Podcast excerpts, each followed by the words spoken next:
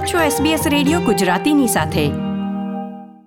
નમસ્કાર, બુધવાર ત્રીજી નવેમ્બરના મુખ્ય સમાચાર આપ સાંભળી રહ્યા છો નીતલ દેસાઈ પાસેથી SBS ગુજરાતી પર. આજના મુખ્ય સમાચાર, ચાર વર્ષની ક્લિયો સ્મિથ અઢાર દિવસ પછી સલામત અને સ્વસ્થ મળી આવી. દિવાળીના પર્વ નિમિત્તે વિપક્ષ નેતા એન્થની એલ્બનીઝીએ મેલબર્નમાં ગુરુદ્વારાની મુલાકાત લીધી. ફેસબુક તેની ફેશિયલ રેકગ્નિશન સિસ્ટમ બંધ કરશે.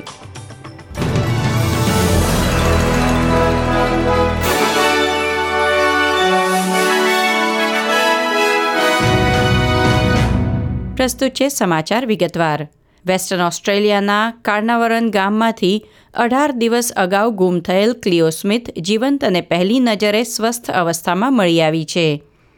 ક્લિયો તેના પરિવાર સાથે કેમ્પિંગ કરી રહી હતી, જ્યાંથી તે સોળ ઓક્ટોબરની વહેલી સવારે ગુમ થઈ હતી. પોલીસે ગઈકાલે શોધખોળ દરમિયાન એક ઘરનું બારણું તોડી અંદર પ્રવેશ કર્યો હતો અને રૂમમાં એક બાળકી બેઠેલી મળી.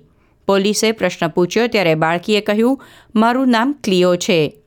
ક્લિયો જે ઘરમાંથી મળી આવી તે તેના પોતાના ઘરથી માત્ર છ મિનિટ દૂર હતું અને આસપાસ રહેતા લોકોએ પોલીસને જણાવ્યું કે ઘરમાં રહેતો પુરુષ ખૂબ શાંત અને ઓછા બોલો હતો. લોકોએ તેને અચાનક પ્રથમવાર સુપરમાર્કેટમાં નેપીઝ ખરીદતો જોયો હતો. પોલીસે છત્રીસ વર્ષીય પુરુષને પૂછપરછ માટે અટકાયતમાં લીધો છે. બુધવારે મધરાત પછી ઘરનું બારણું તોડી અંદર પ્રવેશ કર્યો. ત્યારે ક્લિયો રૂમમાં એકલી હતી પૂછપરછ માટે અટકાયતમાં લેવાયેલ પુરુષ એક અલગ સ્થળેથી મળી આવ્યો હતો. ક્લિયોને તપાસ માટે દવાખાનામાં દાખલ કરવામાં આવી છે. ક્લિયોના પરિવાર સાથે વેસ્ટર્ન ઓસ્ટ્રેલિયા પોલીસ અધિકારીઓ અને આખા સમુદાયે આનંદના સંદેશ વહેંચ્યા હતા. પ્રીમિયર માર્ક મગોવન સમાચાર વહેંચતા ગળગળા થઈ ગયા હતા. ન્યૂ સાઉથ વેલ્સના પ્રીમિયર ડોમિનિક પેરોટેએ પોર્ક બેરલિંગ તરીકે ઓળખાતી જાહેર જનતાના નાણાં સાથે રમાતી રાજનૈતિક રમત વિશે તપાસ કરવાની જાહેરાત કરી છે. વિવિધ યોજનાઓ માટે અલગ અલગ પ્રદેશને સરકારી અનુદાન કેવી રીતે આપવામાં આવે છે તેની સમીક્ષા કરવાનો આદેશ આપ્યો છે. પોર્ક બેરલિંગ એટલે મતદારો અથવા ધારાસભ્યોને ખુશ કરવા અને મત જીતવા તેમના પ્રોજેક્ટ્સ માટે સરકારી ભંડોળનો ઉપયોગ કરવો. જાહેર નાણાંનો યોગ્ય અને યોગ્ય રીતે ખર્ચ થાય તે સુનિશ્ચિત કરવા રાજ્ય અનુદાન કાર્યક્રમનું સંચાલન કેવી રીતે કરવામાં આવે છે તેની તપાસ કરવામાં આવશે. વિક્ટોરિયામાં સતત બીજા દિવસે કોવિડ નાઇન્ટીનના એક હજારથી ઓછા કેસ નોંધાયા છે. આજે નવસો એકતાળીસ નવા ચેપ નોંધાયા છે અને રાજ્યના આરોગ્ય વિભાગે કોવિડથી વધુ આઠ મૃત્યુ પણ નોંધ્યા છે. કેન્દ્રીય વિપક્ષ નેતા એન્થની એલ્બનીઝી છ મહિના બાદ પ્રથમવાર વિક્ટોરિયાની મુલાકાતે આવ્યા છે. અને તેમણે પ્લમ્પટનમાં શીખ સમુદાયના મંદિરની મુલાકાત લીધી હતી. હિન્દુ, જૈન, શીખ અને કેટલાક બૌદ્ધ સમુદાયના લોકો દ્વારા ઉજવવામાં આવતા દિવાળીના તહેવાર અગાઉ તેમણે વિક્ટોરિયન રહેવાસીઓને શુભેચ્છા સંદેશ આપ્યો હતો.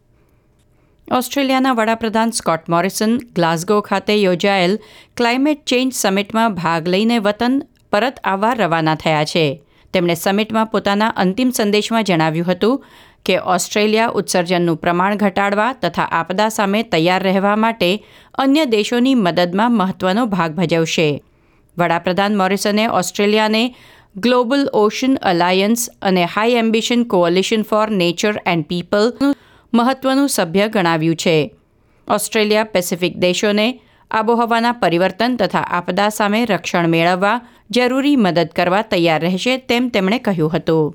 સોશિયલ મીડિયા કંપની ફેસબુકે જાહેરાત કરી છે કે ફેશિયલ રેકગ્નિશન સિસ્ટમ બંધ કરવામાં આવશે અને એક અબજ યુઝરના ફેસ પ્રિન્ટ ડિલીટ કરવામાં આવશે. ટેકનોલોજીનો ઉપયોગ કરતા દુરુપયોગ વધુ થઈ રહ્યો છે. તે વાત પર પ્રકાશ પાડતા અનેક ઝુંબેશ અને તપાસ ચાલી રહી છે. તે વચ્ચે વિશ્વના સૌથી મોટા સોશિયલ મીડિયા પ્લેટફોર્મ દ્વારા ચહેરાની ઓળખને દૂર કરવામાં આવી રહી છે. ફેસબુકના દૈનિક સક્રિય વપરાશકર્તાઓમાંથી એક તૃતીયાંશ કરતાં વધુ લોકોએ સોશિયલ મીડિયા સાઇટને ચહેરાની ઓળખ કરવાની પરવાનગી આપી છે. આજે જાહેર થયેલ ફેરફાર પછી એક અબજથી વધુ લોકોના ફેશિયલ રેકગ્નિશન ટેમ્પલેટ્સ ભૂસી નાખવામાં આવશે. પ્રક્રિયા વૈશ્વિક સ્તરે શરૂ થઈ રહી છે અને ડિસેમ્બર સુધીમાં પૂર્ણ થવાની અપેક્ષા છે. નાણાં વિષયક સમાચારોમાં આજે એક ઓસ્ટ્રેલિયન ડોલરની કિંમત છે ચુમ્મોતેર પોઈન્ટ ત્રણ અમેરિકી સેન્ટ અને ભારતીય ચલણમાં પંચાવન રૂપિયા અને છેતાળીસ પૈસા. આ સાથે આજના સમાચાર સમાપ્ત થયા. લાઇક શેર, કોમેન્ટ કરો. એસબીએસ ગુજરાતીને ફેસબુક પર ફોલો કરો.